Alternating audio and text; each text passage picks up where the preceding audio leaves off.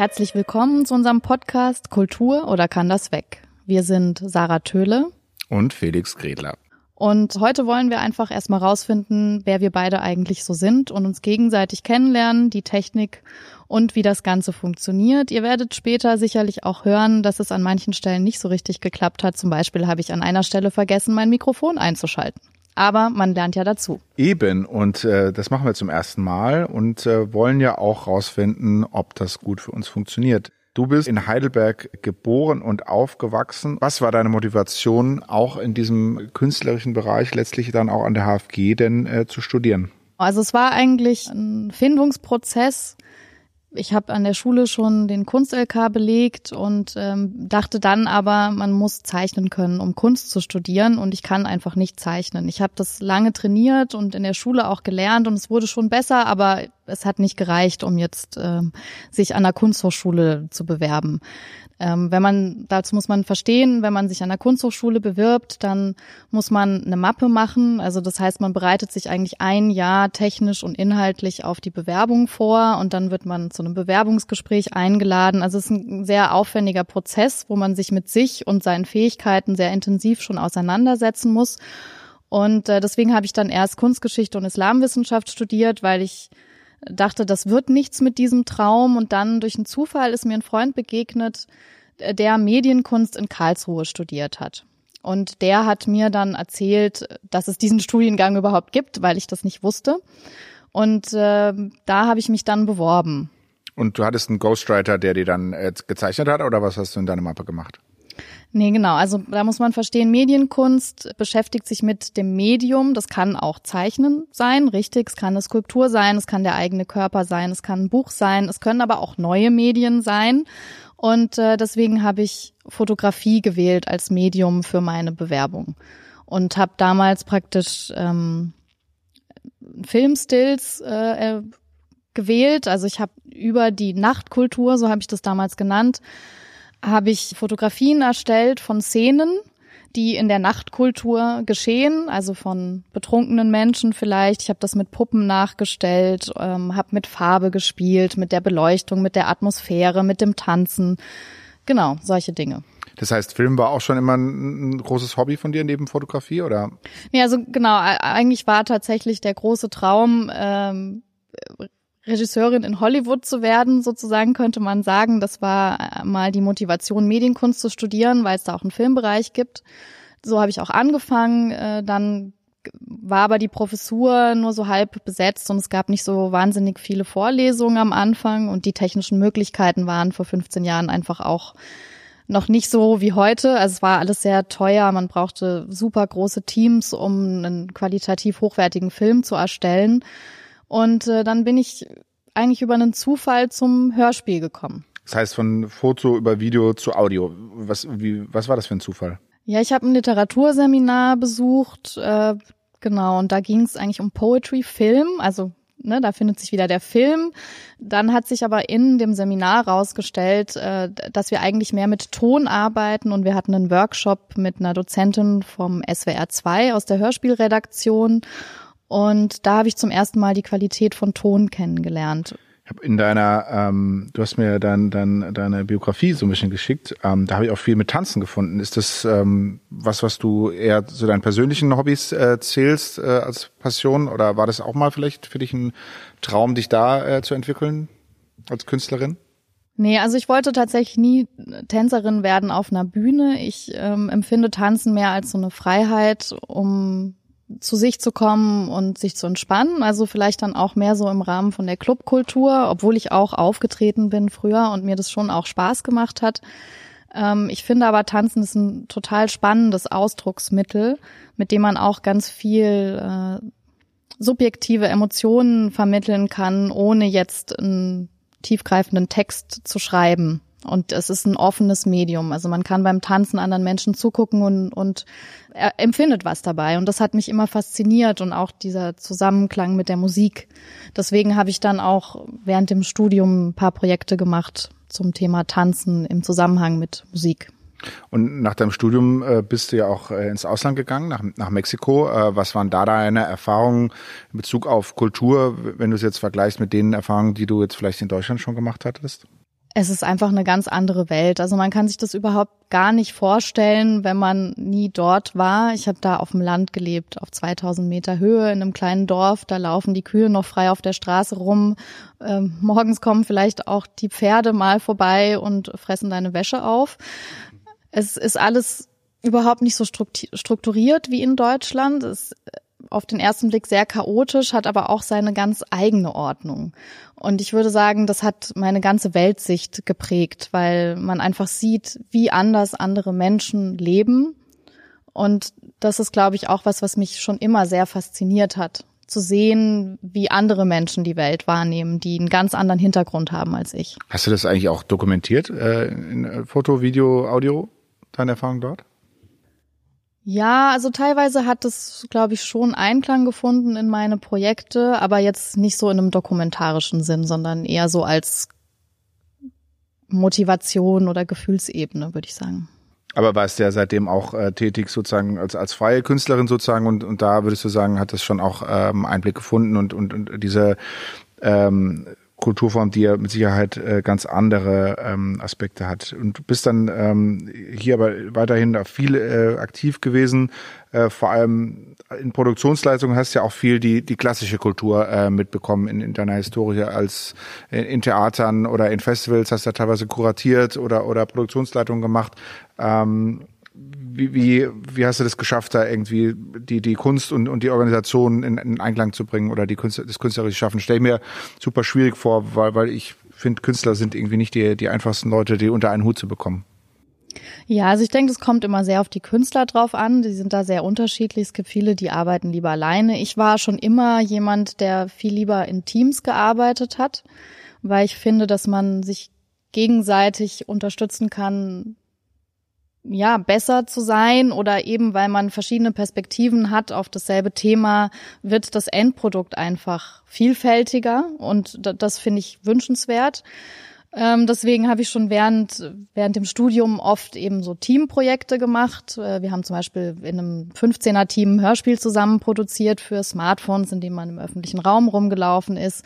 Und irgendwer muss ja dann so ein Team auch organisieren und Aufgaben verteilen. Und ähm, das war dann eben oft meine Aufgabe. So bin ich irgendwie aus Versehen in die Organisation gerutscht. Mir macht es auch Spaß.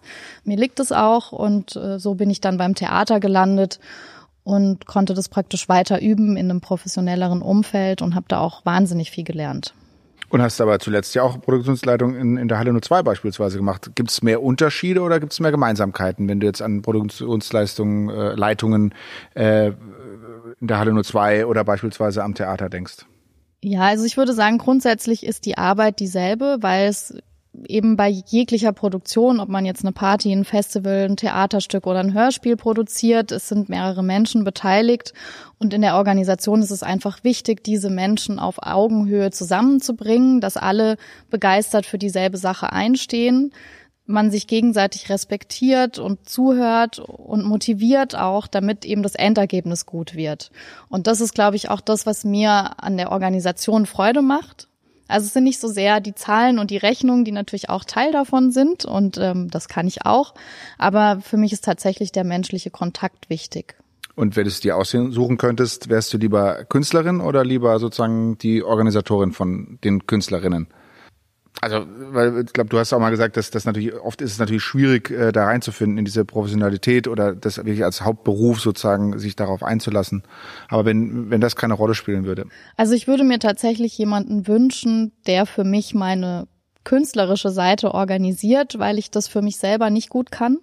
Ich kann das für andere sehr gut, aber meine eigenen Sachen kriege ich nicht strukturiert. Und ähm, ich glaube, dass es sehr hilfreich ist, wenn man nicht beide Funktionen gleichzeitig erledigen muss, sondern jemanden hat, der die Organisation übernimmt und sich dann zwar schon teilweise auch mit den kreativen Aspekten mit beschäftigt, eben Feedback gibt, äh, konstruktive Kritik, aber der Künstler wirklich nur sich auf die Kunst konzentrieren kann. Und ähm, ja, das ist relativ schwierig, so jemanden zu finden, wenn man jetzt nicht schon bekannt ist, der einen praktisch organisiert. Absolut. Ja, ich, ich finde es sehr spannend. Ich glaube, es wird noch einige Aspekte geben, auf die man zurückkommen äh, kann, im, wenn wir mal äh, über spezielle Themen diskutieren. Gibt es denn noch was, was man wissen müsste, wenn man dann später mal die Podcasts sich anhört und denkt, ja, was für eine Person ist sie eigentlich sozusagen, oder wie sie kam sie auf diese Position, die sie da vertreten hat in der Diskussion? Wie soll ich sagen? In meinem Leben haben mich viele Dinge geprägt. Ich habe ganz viele unterschiedliche Sachen gemacht und habe die Welt aus unterschiedlichen Perspektiven gesehen. Und mein Studium hat es dann nochmal verstärkt, weil man eben, wenn man Medienkunst studiert, äh, lernt, Dinge aus unterschiedlichen Perspektiven zu sehen. Zum Beispiel, wenn man lernt, Drehbücher zu schreiben, dann äh, macht man so Übungen, wo man die Charaktere, die Geschlechter ändert oder das Alter umdreht oder alle Männer sind plötzlich Frauen und umgekehrt und sieht, was passiert mit der Geschichte. Und ähm, das hat mich sehr geprägt in dem Sinne, dass ich immer gerne zuhöre und beobachte und versuche mir vorzustellen, wie andere Leute die Welt wahrnehmen und warum sie eine bestimmte Meinung vertreten, weil sie aus ihrer Perspektive eben richtig ist. Ähm, ich bin aber eigentlich grundsätzlich überzeugt, dass es keine Wahrheit gibt und dass es immer dazwischen liegt. Und genau, ich bin einfach sehr neugierig und lerne gerne dazu und höre auch gerne zu. Das sind die perfekten Voraussetzungen für einen gemeinsamen Podcast mit dem Namen Ist das Kultur oder kann das weg? Felix, wir haben ja festgestellt, wir waren zusammen auf der Schule, aber wirklich begegnet sind wir uns da eigentlich nicht. Das Einzige, was mir tatsächlich in Erinnerung geblieben ist, dass du schon damals gerne Musik gemacht hast. Du warst in der Schulband. Könnte man sagen, das war der Anfang von deiner Leidenschaft für Musik und Clubkultur, Live-Musik? Ja gut, ich habe ich hab ja nicht in der Schule äh, angefangen. Ich habe ja vorher schon äh, auch in der Jugend äh, gerne Musik gemacht, aber tatsächlich war es so die erste große Band und äh, es war für uns natürlich ein Riesending da. Äh, in der Schule haben wir dann irgendwie letztlich auch einen Schulkeller gegründet, wo wir unsere erste Schulband aufgebaut haben, die Five Seasons, hatten, durften dann auftreten auf dem Schulfest. Das war natürlich schon das erste große. Ich habe vorher viel in Kirchen zum Beispiel gespielt, so mit Chören, äh, Klavierbegleitung und so weiter, so dieses neue geistliche Liedgut ähm, oder im Akkordeonorchester beispielsweise gespielt. Und ähm, das war so dann Pop-Rock-mäßig das erste. Und wir hatten echt coole, eine coole Kombo zusammen. Äh, hat auf jeden Fall super viel Spaß gemacht. Und ja, äh, wahrscheinlich wäre ich auch gerne äh, Musiker geworden, ja. Ähm, und ich habe in der Zwischenzeit jetzt rückblickend festgestellt, dass es, glaube ich, bei vielen Clubbetreibern, die ich kenne, so ein dauerhaftes Merkmal ist, dass viele eigentlich gerne Musiker geworden äh, wären, aber scheinbar es nicht geschafft haben und deswegen einen Club betreiben. Also insofern könnte es natürlich auch sein, dass das irgendwie so ein Einstieg war. Ja. Hast du dich nicht getraut, Musik zu studieren? Hast du daran gezweifelt, ob du das kannst oder sind einfach andere Sachen dazwischen gekommen? Also ich war, glaube ich, nie so der, der technische Musiker, sondern eher so der emotionale. Also ich habe jetzt nicht ähm, konnte nicht vom Blatt spielen und auch nicht besonders gut Noten lesen. Dafür konnte ich quasi jedes Lied nachspielen, wenn man's, wenn ich es nur gehört habe oder sowas. Ne? Also eher äh, der Typ mit absolutem Gehör, der dann quasi die die Sachen nachspielen kann. Und es war eigentlich äh, damals nicht so gefragt. Ja, das, die Ausbildungen waren alle sehr sehr klassisch, die ich mir angeschaut habe. Ähm, insofern war das, glaube ich, so ein, so ein Hemmnis. Aber ich habe immer versucht, so, so dem, dem Flow nachzugehen. So das, was ich anbietet, habe ich genommen und da haben sich einfach andere Türen aufgetan und ähm, deswegen hat sich das irgendwie nicht aufgetan damals. Äh, das war eher so ein, so ein weiterer Traum, sozusagen äh, etwas entfernt, glaube ich. Und dann bist du in der Halle 02 gelandet, oder? Als FSJler, wenn ich das richtig in Erinnerung habe. Als äh, Praktikant eigentlich, aber ich habe vorher noch angefangen mal zu studieren, habe meinen Zivildienst gemacht und ähm, habe äh, für eine NGO gearbeitet im Aktion Völkerrecht und wir waren bei den Vereinten Nationen so für ein Jahr ungefähr, aber dann bin ich relativ schnell in die Halle. Ich hatte damals die Abi-Parades organisiert, so die Abiturfeiern, die Zentralen quasi. Und da war damals schon, gab es die Halle 02 und da haben wir quasi den, den Endpunkt gemacht und dadurch habe ich die Jungs, die das damals aufgebaut haben, kennengelernt. Und äh, nach ein paar Jahren hatten wir dann irgendwie immer noch Kontakt und ich habe das im nächsten Jahr nochmal gemacht. Und die haben mich dann gefragt, ja, äh, willst du nicht mal bei uns ein Praktikum irgendwie machen? Und habe dann mein Studium abgebrochen, äh, habe angefangen BWL studieren und habe gesagt, ja, ich kann eigentlich nicht nur ein Praktikum machen, ich müsste eigentlich meine Eltern, äh, die wollen quasi, dass ich was Richtiges mache. Ich müsste irgendwie zumindest mal so eine Ausbildung machen oder sowas. Ne? Und äh, dann haben wir das dann damals schon irgendwie gedeichselt, dass ich quasi relativ schnell eine kaufmännische Ausbildung äh, machen konnte, nämlich Veranstaltungskaufmann das war dann mein Einstieg hier in der Halle 2. Das war ja natürlich noch ein ganz anderes Projekt, als es jetzt heute äh, ist. Es war eher so ein bisschen äh, erstmal ein Projekt, wo man nicht wusste, ob das für, für wen auch immer später beruflich auch äh, so starke Perspektiven haben kann. war also in den Kinderschuhen, aber das war schon cool, weil man hatte irgendwie viele Möglichkeiten in einem, in einem Raum, der der sich auch vergrößern konnte und der Entwicklungspotenzial bot, aber Experimentierfläche zugleich war und äh, man hatte relativ wenig im Vergleich zu heute auch ähm, wirtschaftliche Zwänge, weil natürlich viel in Eigenleistung passieren konnte und außenrum viel Platz war, irgendwas zu machen und ähm, das war was äh, eine super spannende Zeit auf jeden Fall. Und aus diesem Praktikum heraus bist du dann tatsächlich geschäftsführender Gesellschafter geworden. Genau, tatsächlich hat sich damals schon die Frage gestellt, dass die, die vier Gründer sozusagen sich überlegt haben, die waren ein Tick älter als ich, kann, kann man das zum Beruf machen oder ähm, äh, klappt es nicht, weil sie natürlich auch eine Perspektive gesucht haben. Ne? Am Anfang war das natürlich alle für alle so ein Side-Projekt, wo man mal Zeit investieren konnte und dann war irgendwann die Frage, entweder man kniet sich da richtig rein oder man lässt es und äh, dann hat sich so auch ergeben, dass die Gründer hauptsächlich zusammen eine Agentur gegründet haben. Das war eh auch ihren Traum sozusagen eigentlich, dass man gesagt hat, damit verdient man Geld und mit diesem Club, das ist eigentlich wie so Hobby, das kann jetzt mal der Felix irgendwie so ein bisschen weitermachen, aber wir müssen äh, irgendwie eine Zukunftsperspektive aufbauen. Dann haben wir das eine Zeit lang parallel betrieben, hatte auch super viele äh, Synergieeffekte zusammen und ähm, genau, deswegen wurde ich dann quasi zum Geschäftsführer, weil die anderen, äh, die dann am ähm, Anfang noch mit drin sind, ähm, eben sich ein neues Projekt gesucht haben und das war natürlich umso spannender. Ähm, für meine Eltern natürlich super schwierig, aber ich habe habe mich dazu entschieden, habe das Potenzial gesehen. Ja, lässt sich natürlich äh, jetzt leicht sagen im, im Nachhinein, aber habe natürlich einfach ein gutes Gefühl gehabt, ähm, auch mit den Partnern, die ja trotzdem noch drin waren, also sozusagen die die die Gründer mit auch äh, mit der Kreativität, da wir Projekte zusammen umgesetzt haben und ja, dann ähm, haben wir angefangen dieses Projekt immer weiterzuentwickeln, weil es natürlich auch äh, irgendwie auf fruchtbaren Boden gestoßen ist. Das würde mich jetzt tatsächlich mal interessieren.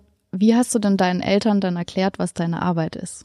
Ja, ich weiß auch nicht. Also ich komme ja schon so ein bisschen aus dem, also bürgerlich konservativen Elternhaus, würde ich sagen. Ähm, insofern ist ähm, ist da, also ich glaube immer schwierig, das, was ich immer versuche, auch heute noch zu erklären, was ist eigentlich der Unterschied zum Beispiel zwischen einer Disco und einem Club oder einem Veranstaltungshaus. Ja, im Prinzip das eine würde ich ja selber für mich sagen, das ist jetzt die Frage, kann man vielleicht Geld verdienen, aber hat es jetzt irgendwie so eine äh, Perspektive, beziehungsweise früher waren wir natürlich schon, relativ ähm, alternativ und wir haben ja dann irgendwann schon angefangen, auch professioneller das machen, dann Mitarbeiter einzustellen oder auch zum Beispiel Firmenveranstaltungen haben wir schon relativ früh immer mal wieder gemacht oder Konzerte von namhaften Künstlern und über diese Vehikel sozusagen das, was vermeintlich da auch verständlich war, ähm, Beispiele aufgebaut, äh, die es dann einfacher machen, ähm, das als sagen wir, vollwertig akzeptierten Job ähm, anzuerkennen. Ja, aber nicht bei meinen Eltern mit denen konntest du dann äh, relativ gut reden, aber auch in einem erweiterten Freundeskreis war es natürlich schwierig zu erklären, was jemand, der einen Club betreibt, tagsüber zum Beispiel macht. Ne? Also was arbeitet der eigentlich, sondern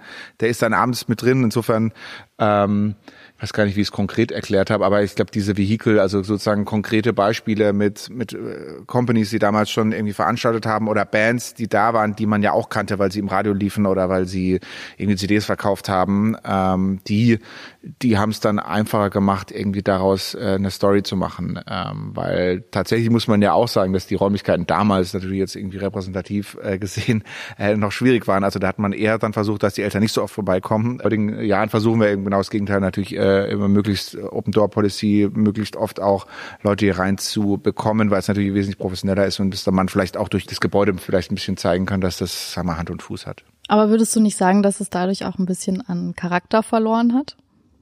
Das kommt auf die Betrachtungsweise an. Für mich gewinnt es eigentlich immer mehr an, an Charakter. Wir haben, äh, ich, ich empfinde jetzt, sage ich mal, eine, eine bestimmte Roughness oder, oder irgendwas nicht als besonderes Charaktermerkmal. Wir haben immer eigentlich versucht, viel auf ähm, den Künstler auch zu gehen und, und vielleicht auch in, in gewisser Weise den Raum manchmal zurückzunehmen. Natürlich hat diese Industriebrache einen gewissen Charme, ja. Ähm, hier, das jetzt ja keine tatsächliche Industrie war, sondern jetzt quasi auch einen, einen Güterumschlagsplatz äh, hier und versucht auch bei, bei der Sanierung ähm, den Rahmen zu halten.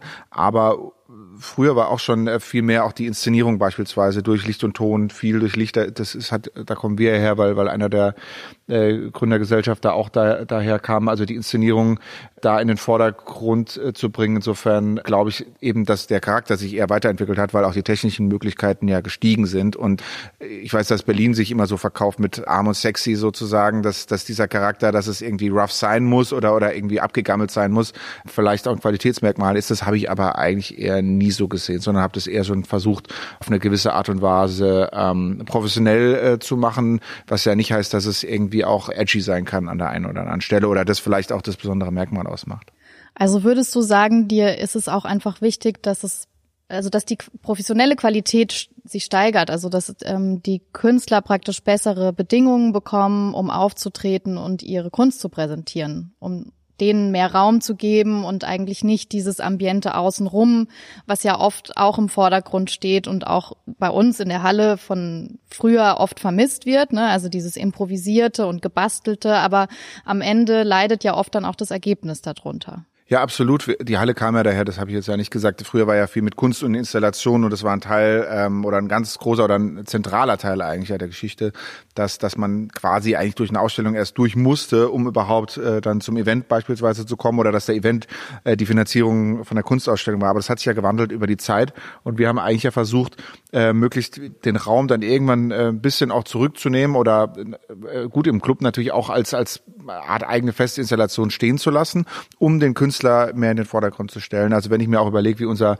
äh, CI insgesamt gewachsen ist, dann war das ja auch davon geprägt, dass wir relativ reduziert, wir waren keine laute Marke äh, oder haben die nicht aufgebaut, weil wir eigentlich eher gesagt haben, wir sind die Plattform und Künstler oder das, was hier passiert, das steht im Zentrum und nicht die eigentliche Marke des Veranstaltungshauses beispielsweise. Was meinst du mit CI? Corporate Identity. Das heißt, äh, unser, unser Auftreten, wir äh, haben immer eigentlich versucht, das eher zurückzunehmen. Also wenn du keine Ahnung, Plakate anschaust oder, oder Übersichtsplakate, sind die meistens schwarz-weiß und haben einfach eine Typografie und zeigen äh, die Künstler, die da sind.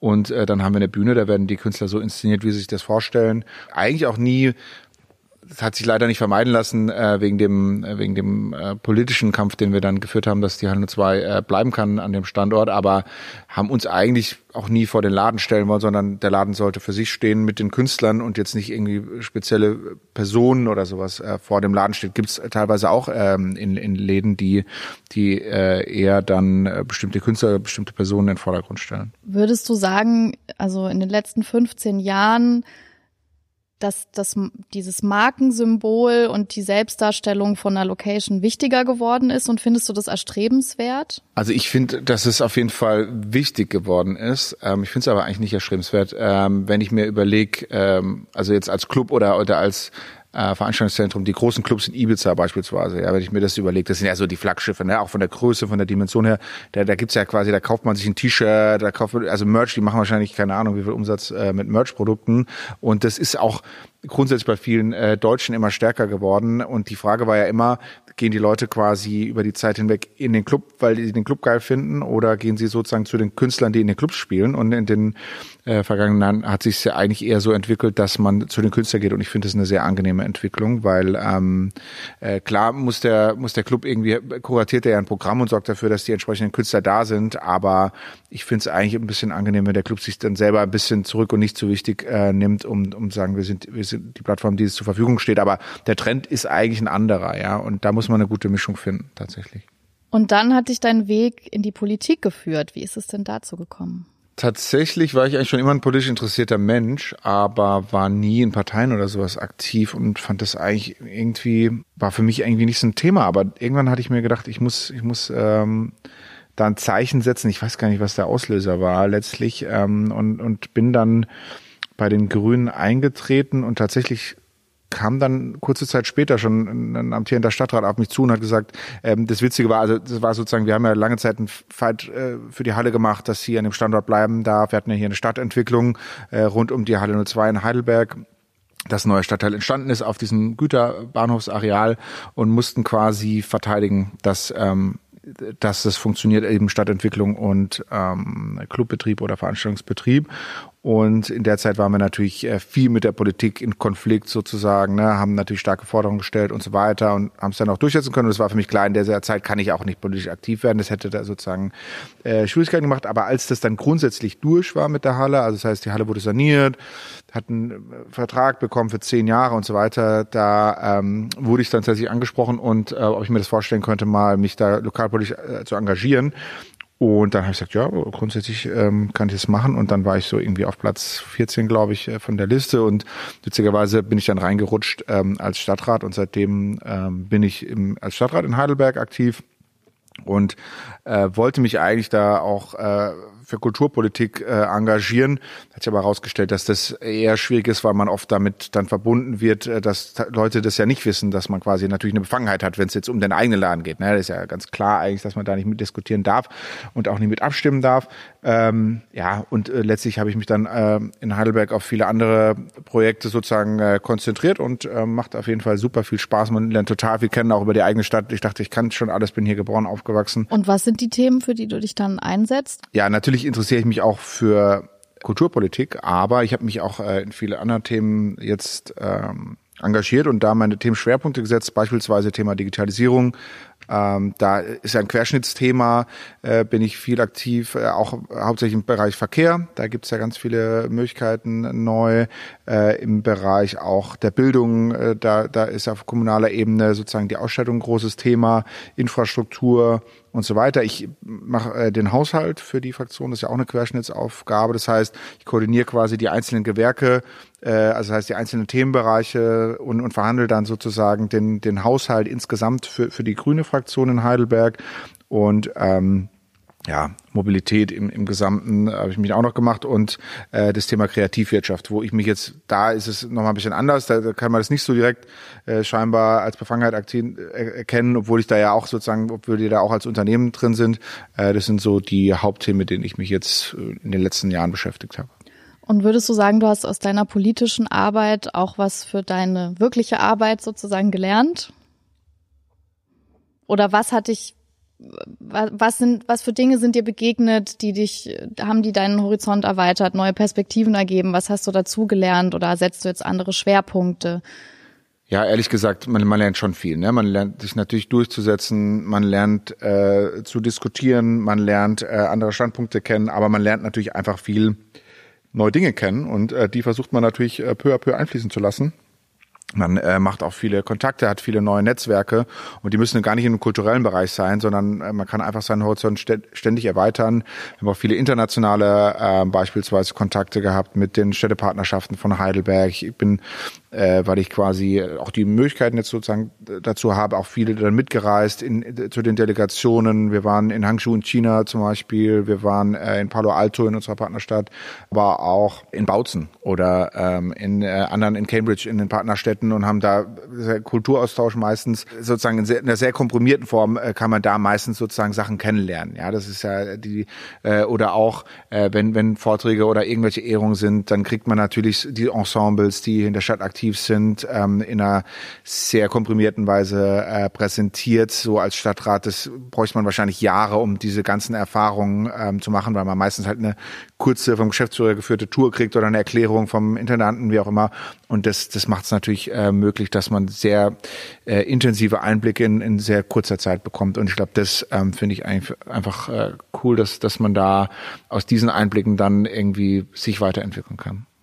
Gibt's da irgendeine spezielle Erinnerung, die du hast an eine kulturelle Veranstaltung, die dir besonders gefallen hat oder die dich besonders beeindruckt hat oder die dich überrascht hat? Beispielsweise jetzt die Kultur in anderen Ländern. Also ich, war jetzt vor zwei Jahren zum ersten Mal dann in China und das sind natürlich ähm, Welten. Ja, da, da hat man natürlich diese diese historische äh, Kultur. Witzig fand ich aber auch so Kulturen, ähm, so wie äh, Gesellschafts-Esskulturen. Also da musste quasi der Oberbürgermeister dann so einen Karaoke-Song singen, ja, äh, vor dem Essen. Ja, also äh, das ist jetzt nochmal eine ganz andere Kultur. Also da sitzt du natürlich auch in irgendwelchen Opern oder klassischen Vorträgen, aber das ist auch ein witziges Beispiel der Kultur. Die, die haben den quasi gezwungen, ja, und, und die, er konnte eigentlich nicht wehren, dass er jetzt, ähm, dann noch kam dann, glaube ich, noch der Finanzbürgermeister auch, die mussten dann einfach für alle am, am Essenstisch, also saßen fein am Essen und die mussten dann einen Karaoke-Song performen. ähm, ich glaube, äh, My Way war es, glaube ich, vom Oberbürgermeister und die, die haben sich nicht mehr gekriegt, ja. Also die haben das gefeiert. Äh, uns war das schon leicht unangenehm, aber ähm, das war einfach äh, irgendwie Teil in der Kultur, wie auch immer das gewachsen ist. Ja. Und das war ist dann da, irgendwie spannend. War man da vorgewarnt und konnte sich darauf vorbereiten oder war das spontan? Ich, ich glaube, ähm, man hat es angedeutet, aber ich glaube, wir haben es irgendwie nicht geglaubt, dass sie das dann wahr machen, weil da war wirklich so ein Ministerpräsident dabei oder sowas, also von, von chinesischer Seite her und so äh, in der Richtung und, und alle möglichen Business-Kontakte. Und das hätte man, glaube ich, hier sich kaum vorstellen. Also es war wirklich ein sehr hochrangiges ähm, äh, Panel sozusagen oder Abendessen. Ähm, hat, glaube ich, keiner dran geglaubt, dass die da wahr machen. Ne? Außerdem engagierst du dich ja auch in der Live-Musik-Kommission. Was ist das denn genau? Ja, äh, das ist der Bundesverband äh, für Musikspielstätten, äh, die live kommen. Wir haben vor, glaube ich, mittlerweile sieben Jahren ähm, gab es keinen Berufsverband eigentlich oder, oder Vertretung für die Clubs. Das zeugt ja auch schon davon, dass, dass es jetzt einmal ein neuerer Sektor ist. Und äh, als die GEMA äh, ihre Tarifreform umsetzen wollte, die wirklich immense Steigerungen ähm, zur Folge hätte, hat man sich tatsächlich erstmal durchgerungen, dass man plötzlich mal gemeinsam äh, was macht und aktiv wird. Und da haben wir dann, äh, wurden eigentlich in ganz Deutschland äh, relativ viele regionale Verbände oder Landesverbände und Bundesverbände ähm, gegründet und man hat sich einfach zusammengetan, überlegt, wie können wir gemeinsam Lobbyarbeit machen, wie können wir uns politisch vertreten, wie können wir uns gegenseitig unterstützen, können wir unsere Erfahrungen teilen. Haben ja viele oder die meisten Branchen eigentlich schon seit seit Jahren, aber gab es einfach bei den bei den Clubs nicht. Und äh, das ist super spannend, das ist eben eine neue Branche. Wir müssen da erstmal viel lernen, auch voneinander. Äh, wir hatten keine Zahlen zum Beispiel, weil du es angesprochen hast, äh, von gar nichts. Ne? Wie viele Mitarbeiter haben wir Clubs überhaupt? Was definiert uns Clubs überhaupt? Was ist überhaupt ein Club? Ähm, und was grenzt uns vielleicht ab von anderen äh, wie sind unsere wirtschaftliche Wertschöpfungsketten ähm, auch auf die Gesellschaft äh, bezogen, haben andere schon viel früher gemacht ne? und haben dadurch natürlich ähm, auch ihre Legitimation äh, vielleicht bekommen oder ihre Unterstützungsleistung und da sind wir jetzt sozusagen ganz neu eingestiegen eigentlich ja und, und fangen da jetzt an, äh, daran zu ist arbeiten. Ist es auch Teil eurer Arbeit, sich Gedanken darüber zu machen, wie man den musikalischen Nachwuchs am besten fördern kann und äh, denkst du, wenn es sowas wie die Live-Musikkommission schon gegeben hätte, als du noch zur Schule gegangen bist und selber in der Band gespielt hast, ähm, dass du vielleicht eine andere Karriere eingeschlagen hättest? Haben sich die Bedingungen dadurch verbessert? Also ich sag's mal äh, so, wir versuchen natürlich unsere Rahmenbedingungen insofern zu verbessern, dass wir möglichst viele junge und Nachwuchsbands auf unsere Bühnen kriegen. wir machen jetzt keine konkrete Künstlerförderung, da gibt es tatsächlich andere Programme und, und oder auch gute und, und viele Förderungen. Aber wir versuchen natürlich alle Clubs so aufzustellen, dass sie es eben ermöglichen können, A, möglichst professionell äh, Rahmenbedingungen äh, zur Verfügung zu stellen und dass sie natürlich auch wirtschaftlich in der Lage sind, ähm, diese Situation zu ermöglichen, weil äh, was ja dann viele nicht wissen, ähm, so ein Abend, egal ob das jetzt der lokale Newcomer ist, der irgendwie 50 Gäste bringt oder selbst wenn er 300 bringt, ist eigentlich in, in keinem Fall äh, wirtschaftlich zu betreiben. Insofern scheuen es natürlich immer mehr davor, weil die Auflagen immer höher werden, überhaupt ähm, in die Lage zu gehen, auch mal vielleicht einer Schulband das zu ermöglichen, dass sie vielleicht ihre Karriere dort startet. Und das wäre, äh, so wie du es gesagt hast, natürlich auch für uns eine Möglichkeit gewesen. Wir haben in ein, zwei Bars dann sozusagen gespielt und danach war bei uns dann relativ schnell Tuck, weil sagen wir die großen oder professionellen Häuser, äh, sagen wir jetzt nicht äh, irgendwie keine keine Schulbands irgendwie angenommen haben oder sowas, ne, sondern ähm, da hat man andere Strukturen gehabt und ähm, hat einfach nicht die Rahmenbedingungen gehabt, vielleicht äh, auch mal Leuten eine Chance zu geben. Und ähm, das wäre natürlich gut, wenn man darauf einwirken könnte, dass umso mehr Bands, äh, eine Förderung haben wir früher sehr viel mehr auch ähm, übrigens Nachwuchsförderung gemacht mit Newcomer-Festivals und so weiter. Ist leider über die Jahre nicht mehr so stark möglich gewesen, aber genau sowas zum Beispiel ist natürlich auch ein Ziel äh, von solchen äh, Verbänden. Könnte man vielleicht sagen, dass die Clubkultur sowas ist zwischen der Hochkultur und der Subkultur, so, so eine Vielleicht könnten wir sie Mittelkultur nennen. oh, jetzt steigen wir natürlich schon. Ich glaube, da machen wir eine ganze Podcast-Folge mal drüber über äh, über diese Frage. Ähm, also eigentlich finde ich finde ich da immer blöd, wenn man wenn man so das einstufen muss und so diese ganz krassen Schubladen ähm, rausholen ähm, muss. Ähm, wir definieren es man, man, ich, ich definiere es ja eher sozusagen über den, den Inhalt, der tatsächlich jetzt stattfindet, über, über Clubkultur und muss das nicht immer unbedingt abgrenzen. Also sozusagen jeder macht seine Definition, was jetzt vermeintlich Hochkultur ist, ob er sich da einsortieren würde. Ich denke, Clubkultur hat halt bestimmte Parameter, macht ein bestimmtes Angebot, hat oft auch eine bestimmte Zielgruppe, die da äh, kommt. Und ähm, ob das jetzt Mittelkultur ist oder Subkultur, ich weiß nicht, hängt es davon ab, dass die Hochkultur hochgefördert ist und die Subkultur unterfördert und die Mittelkultur mittelgefördert, dann würde ich sagen, sind wir eher Subkultur. Aber ähm, ich dachte jetzt tatsächlich eher in dem Sinne, wenn man sich eine Karriere von einem Musiker anschaut, der fängt als Amateurmusiker an und am Ende wird man praktisch professionell, entweder in der Hochkultur oder als Popstar. Aber es braucht ja diesen Zwischenschritt. Also es braucht kleinere Bühnen, es braucht ähm, unter, also Möglichkeiten für noch nicht bekannte Menschen, eine Plattform zu erhalten, aufzutreten und ein Publikum zu finden. Okay, das würde ich aber irgendwie verneinen, weil, weil unser Ziel war es zum Beispiel jetzt auch hier in unserem Laden, ähm, da können sowohl Profis spielen, die mega bekannt sind und Profis sind und äh, mega viel Geld verdienen oder super professionell sind, aber auch Künstler, die noch gar nicht bekannt sind. Es liegt aber daran, dass wir vielleicht verschiedene Räumlichkeiten haben beispielsweise oder dass wir die in verschiedenen Räumlichkeiten aufziehen können. Das ist natürlich für, für andere Clubs eher schwierig, aber per se würde ich das nicht als Kriterium äh, für Clubkultur sehen, dass da nur ganz kleine spielen irgendwie. Ähm. Aber zusammen mit den Großen. Also das ist ja vielleicht genau das Besondere, dass man eben in einem professionellen Umfeld, also wo auch schon erfahrene professionelle Musiker auftreten, in demselben Setting die Gelegenheit bekommt, sich auszuprobieren und die auch kennenzulernen. Das war ja witzigerweise eigentlich immer der, der Klassiker sozusagen, ne? also die, die sogenannte Supportband irgendwie, die, die sozusagen dann die neuen waren, die man kennengelernt hat, weil die sozusagen dann im Windschatten mitgeschwommen sind. Heutzutage werden die ja meistens über die äh, sagen wir mal, Industrie ja schon eingekauft. Ne? Das heißt, für die Clubs, und das ist eigentlich das, äh, ein bisschen schade, kaum mehr die Möglichkeit, dass man äh, selber äh, jemand aus seiner Region oder, oder aus dem Ort irgendwie mit, mit da auf die Bühne äh, bringt. Ne? Sonst hätte man dann irgendwie drei Supportbands, weil die andere schon sich eingekauft haben über die komplette Tour. Und das ist tatsächlich eine Entwicklung, die dem so ein bisschen entgegensteht. Aber dann gebe ich dir absolut recht, ja. Das, das ist schon irgendwie dieses Zusammenspiel, ja, und dieses Profitieren auch von der professionellen Bühne und von dem Ruf von anderen. Das ist eigentlich was sehr Schönes, ja. Ja, und warum machen wir jetzt eigentlich diesen Podcast? Das ist eine gute Frage. Warum machen wir diesen Podcast? Was wollen wir damit ähm, äh, sagen? Ja, äh, Oder lass es mich anders fragen. Warum willst du ausgerechnet mit mir über Kultur sprechen? warum ich ausgerechnet mit dir über Kultur sprechen will. Also tatsächlich haben wir ja vor kurzem mal festgestellt, hier in einem gemeinsamen Abendgespräch, in einer Diskussion, dass äh, ich das super spannend fand, mit dir über Kultur dis zu diskutieren. Ich glaube, dass wir da irgendwie verschiedene Ansätze haben und vielleicht auch in, in mancher Hinsicht verschiedene Erfahrungswerte. Aber auf der anderen Seite irgendwie dann doch einen gemeinsamen äh, Blick auf die Kultur teilen, dass wir sozusagen für selber auch für Kultur brennen, dass wir ähm, gerne Kultur nach vorne bringen äh, wollen. Und ich würde mir wünschen, dass, dass unser Podcast vielleicht auch ähm, in der gemeinsamen Diskussion vielleicht aus den unterschiedlichen Meinungen zu, zu neuen innovativen Ideen vielleicht kommt, dass wir auch mal vielleicht konstruktiv irgendwelche Missstände oder vielleicht irgendwelche Entwicklungen identifizieren können, die wir beide nicht so geil finden und, und vielleicht irgendwie Inputs geben können, äh, die vielleicht für andere auch eine Inspiration sein können, äh, darüber nachzudenken, wie weit äh, auch beispielsweise Kulturförderung neue Wege gehen kann. Ich finde das einen super spannenden Aspekt. Kultur braucht Förderung generell, wird auch viel äh, gefördert meistens im kommunalen Bereich, da kann ich ja vielleicht noch ein bisschen Expertise einbringen, wie das dann teilweise so tickt.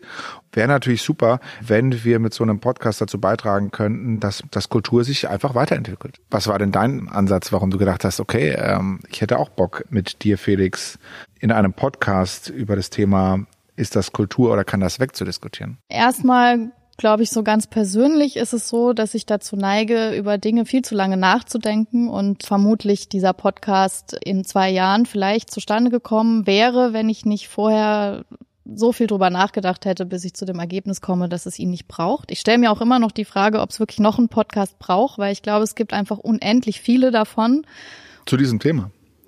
Auch zu diesem Thema, sicher vom öffentlich-rechtlichen Rundfunk gibt es einige Sendungen, die sich mit Kultur beschäftigen, auch mit solchen Aber Themen. Aber die sind ja gebührenfinanziert im Gegensatz zu uns. Genau. Was mich tatsächlich reizt, ist eben zum einen äh, deine Art, einfach Dinge sofort anzugehen. Und ich lasse mich jetzt einfach mal davon anstecken, zu sagen, wir probieren das einfach mal, wir springen ins kalte Wasser und ich äh, schreibe nicht erst eine Doktorarbeit darüber. Ja, zum anderen, genau, ich bin neugierig, mehr aus deiner Perspektive zu verstehen, weil ich mir wünsche, dass alle Seiten mehr voneinander lernen können. Ich bin eben immer in allen Bereichen unterwegs gewesen und ich habe eben oft gesehen, dass man gegenseitig Neid hat oder gar nicht richtig weiß, was die anderen eigentlich machen. Und ich finde das sehr schade, weil aus meiner Wahrnehmung heraus eigentlich alle dasselbe wollen und sehr ähnliche Anliegen haben. Und ich finde es sehr traurig, dass man dann so in Konkurrenz immer geht. Und ich würde mir wünschen, dass das vielleicht so ein Gespräch zwischen so zwei unterschiedlichen Menschen dann in vieler Hinsicht auch dazu anregt, mehr aufeinander zuzugehen und sich nicht immer nur abzugrenzen. Das ist wirklich gut, weil ich glaube ja teilweise, dass Konkurrenz ja das Geschäft belebt. Insofern sehe ich Konkurrenz nicht nur negativ, ja, sondern ähm, und würde mich auch jetzt nicht als als irgendwie nur Einzelgänger sozusagen im Clubbereich, ähm, den ich bin durchaus viel in Theater gewesen und, und gehe da auch gerne heute noch hin, habe da natürlich aber nicht den tiefen Einblick wie du jetzt. Insofern finde ich super spannend, dass wir da vielleicht in verschiedenen Bereichen anderen Input haben, dass dass wir vielleicht auch nochmal manchmal eine äh, politische, eine gesellschaftliche Komponente mit reinbringen können.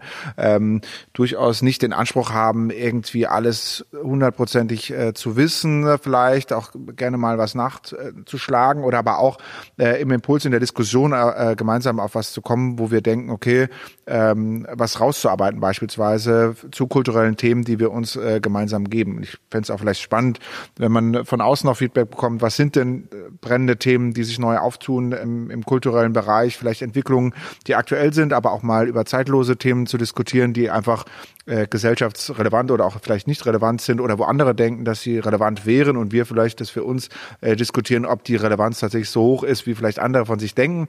Äh, ich glaube, äh, da gibt's wirklich äh, äh, spannende, spannende Diskussionen. Ich freue mich auf jeden Fall, wenn, wenn das auch vielleicht ein paar Zuhörer findet und wir dazu beitragen können, wie gesagt, dass sich einige Leute mehr Gedanken machen und dass sich Kultur weiterentwickelt. Was denkst du denn, wie, wieso haben wir jetzt den Titel eigentlich gewählt oder kann das weg? Also ich, ich weiß, warum ich den, es gab ja verschiedene Vorschläge. Ich weiß, warum ich ihn gut finde, weil er für mich tatsächlich eine persönliche Bedeutung hat, auch wenn es eigentlich so ein bisschen eine abgedroschene Phrase ist. Ne? Aber wie kamst du da drauf? Das weiß ich ja nicht. Also, du hast mir das einfach geschickt und ja. ich habe dann eigentlich mehr oder weniger gesagt, der gefällt mir und äh, der ist es jetzt geworden. Also witzigerweise, ich, ich kannte mich vorher, muss ich wirklich zugeben, als ich hier angefangen habe in der Halle, nicht mit Kunst aus und das war so eine der Anfangszeiten, äh, da waren wir sozusagen der Fokus voll auf Kunst, ne? zeitgenössische Kunstausstellungen, der auch mal eine Kunsthalle betrieben, sozusagen eine kleine privatwirtschaftliche und ich war dann ja quasi sozusagen, ja, der Produktionsleiter vielleicht oder oder wie nennt man es Betriebsleiter vielleicht sogar auch eher nur ne und hatte sozusagen ja mit der künstlerischen Auswahl jetzt gar nicht so viel zu tun. Und ähm, dann kam ich schon das ein oder andere Mal genau in diesem Fall, dass ich jetzt mir überlegt habe, keine Ahnung, ich hatte das ähm, Aufräumteam vielleicht da irgendwie und ähm, äh, war in Gefahr gelaufen, dass ich jetzt irgendwas aus Versehen äh, wegräume, das eigentlich ein Kunstausstellungswerk war, ja. Und damals Wolfram Glatz, der das dann für uns konzipiert hat, mich dann immer zurechtweisen musste, dass das natürlich dazugehört, weil, weil das war ja wirklich sehr äh, Urban Art, viel Street Art Themen und so weiter gemacht, ne, wo du jetzt nicht wusstest, ist das jetzt ein Graffiti, das irgendwie jemand äh, getaggt hat, irgendwie auf Toilette oder war das jetzt vom krassen Künstler irgendwie Oshemius oder whatever irgendwie, ne? Und ähm, dann kam man dadurch natürlich bei uns immer früher immer die Frage auf, bei so heiklen Produktionen, ist das äh, Kunst oder kann das weg? Ne? Und das ist ja auch dieser Spruch und deswegen war mir der immer noch so im Augenblick, dass ich oft der war, der jetzt nicht in bestimmten Bereichen die, die Kunst beurteilen konnte oder musste auch, aber trotzdem ja übergeordnet verantwortlich war ähm, für sozusagen einen künstlerischen Betrieb oder einen, einen kulturellen Betrieb, den wir geführt haben. Insofern man sich zurückgenommen hat. Das finde ich sehr spannend. Also ohne, dass wir uns jetzt eigentlich darüber wirklich ausgetauscht haben, warum wir diese, diesen Titel gewählt haben, haben wir ihn aus absolut derselben Motivation ah. gewählt. Ähm, bei mir an der Kunsthochschule muss man sich das vorstellen, ähm, das ist auch ein besonderes Gebäude. Also es äh, hat drei große Lichthöfe. Das heißt, im Erdgeschoss sind unglaublich hohe leere Räume, die von den Studenten einfach als Freifläche zum Arbeiten verwendet werden können. Und da werden verschiedene Dinge gebaut, Videoinstallationen, aber auch Bühnenbilder. Und da steht eben auch immer sehr viel rum. Und unser Hausmeister hat dann tatsächlich immer Schilder dran gehängt. Ist das Kunst oder kann das weg? Weil eben viele dann auch ihre Sachen nicht weggeräumt haben oder es gab eine Veranstaltung und es musste aufgeräumt werden. Es äh, ja, passt gut. ja gut. Wir ja, haben mehr perfekt. gemeinsam, als wir denken. Ja, absolut. Und das ist natürlich hervorragende Grundbasis für eine Diskussion. Insofern freue ich mich auf den gemeinsamen Podcast. Wir sammeln Ideen. Wenn, wenn jemand noch weitere Ideen hat über brennende Themen, kann er uns das auf jeden Fall schreiben. Wir versuchen es kurz und knackig zu halten, interessant, freuen uns natürlich immer über Feedback und probieren es einfach mal, ohne dass wir zu genau wissen vielleicht, äh, was da genau drauf wird, aber das ist ja vielleicht auch mal das Spannende. Genau. Also ich würde mir auch auf jeden Fall wünschen, dass wir irgendwie Zuschauerfragen, falls es überhaupt welche geben Zuhörer. wird. Oh, Zuhörerinnen. okay, da müssen wir noch dran arbeiten, Absolut. an der korrekten Ansprache, wie man merkt. Ähm, genau, aber mich würde dann auf jeden Fall auch interessieren, was andere Leute denken und ob es Themen gibt, über die wir uns dann mal austauschen können. Aber erstmal müssen wir herausfinden, ob überhaupt jemand uns 30 Minuten lang zuhören will. Genau, also ich würde sagen, wir freuen uns. Bis bald. Ich hoffe, ihr hört uns mal zu. Bis zum nächsten Mal.